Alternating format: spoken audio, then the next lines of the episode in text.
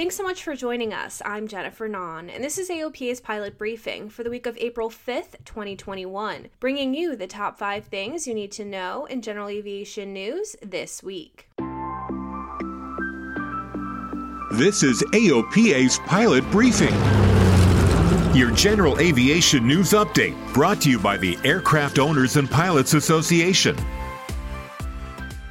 The FAA can get back to its long-stalled effort to publish new airman certification standards now that the Department of Transportation has removed obstacles that froze the project in 2019. An April 1st letter from AOPA and other aviation industry members urges the FAA to make the publication of ACS volumes an agency priority. The industry's position is that any perceived barriers to issuing new ACS volumes noted during a 2019 government review of agencies' rulemaking procedures were removed on March 24th when Transportation Secretary Pete Buttigieg signed a final rule to end internal policies and procedures relating to the issuance of rulemaking and guidance documents.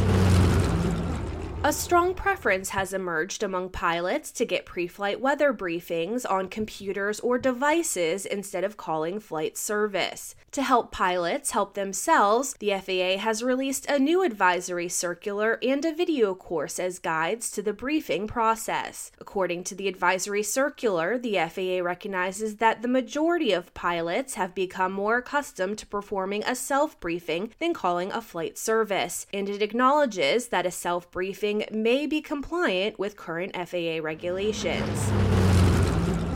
Instrument flying is not dangerous unless clouds catch the pilot unprepared. Unexpected or inadvertent entry into instrument conditions is a persistent and notoriously deadly problem that has caused countless tragedies. A Wisconsin National Guard helicopter pilot with a degree in aeronautical engineering created a simple device that could dramatically improve training, priming every pilot who uses it to transition without hesitation to basic attitude instrument control.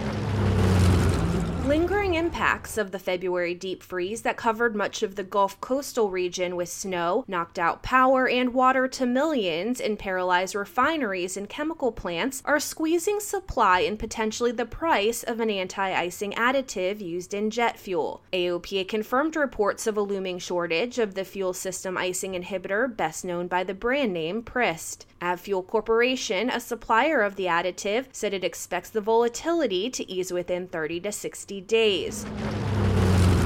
The FAA recently released much-anticipated guidance to aviation medical examiners about how to handle medical certificate applications from pilots and air traffic control specialists who have had confirmed cases of COVID-19. As long as the pilot or air traffic control specialist is otherwise qualified, an AME can issue a medical certificate when the person who had a confirmed case of COVID-19 has fully recovered and was asymptomatic or had a mild infection, had a prolonged infection, but was not hospitalized, or was hospitalized but did not require intensive care. For those who were hospitalized but not in intensive care, the AME should forward any applicable records to the FAA after issuing the medical certificate.